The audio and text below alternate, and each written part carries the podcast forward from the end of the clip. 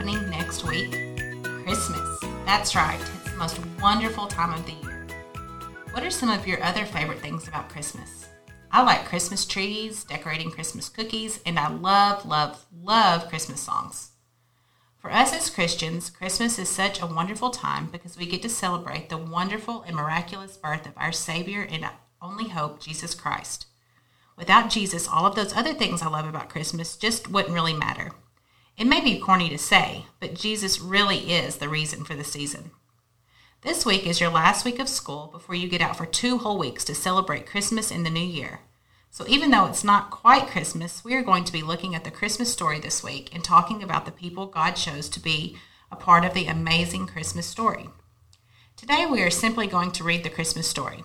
Some of you may haven't heard the story of how Jesus was born before, or maybe it has been a while since you heard it. So today we are going to be reading the story in full from Luke chapter 2.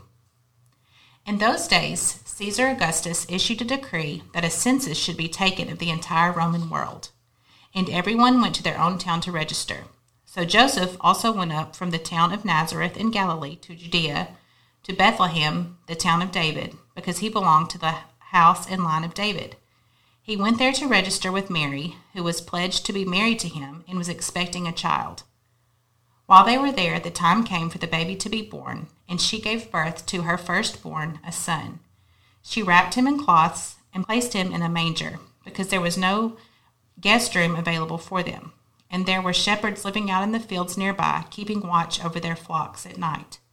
An angel of the Lord appeared to them, and the glory of the Lord shone around them, and they were terrified. But the angel said to them, Do not be afraid. I bring you good news that will cause great joy for all the people. Today, in the town of David, a Savior has been born to you. He is the Messiah, the Lord. This will be a sign to you. You will find a baby wrapped in cloths and lying in a manger.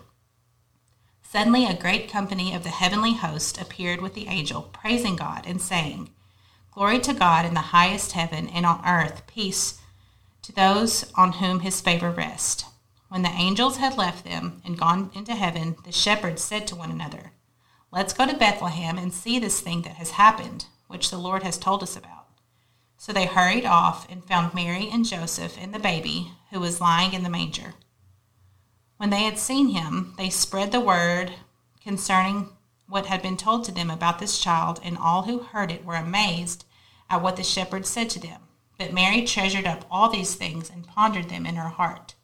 The shepherds returned, glorifying and praising God for all the things they had heard and seen, which were just like they had been told. On the eighth day, when it was time to circumcise the child, he was named Jesus, the name the angel had given him before he was conceived. And that is how the amazing life of Jesus started a king born in a lowly manger. This start to Jesus' life was just a glimpse into how his entire life on this earth would be. He was perfect and had the power to do anything, but he chose to put himself in a low position and be a servant. After reading this story, how can your family serve others during this Christmas season? Try to come up with one or two simple things you can do to show Jesus' love to your community through serving during your Christmas break. Tomorrow we will start looking at the people who God allowed to be a part of this miraculous story. Tune back in.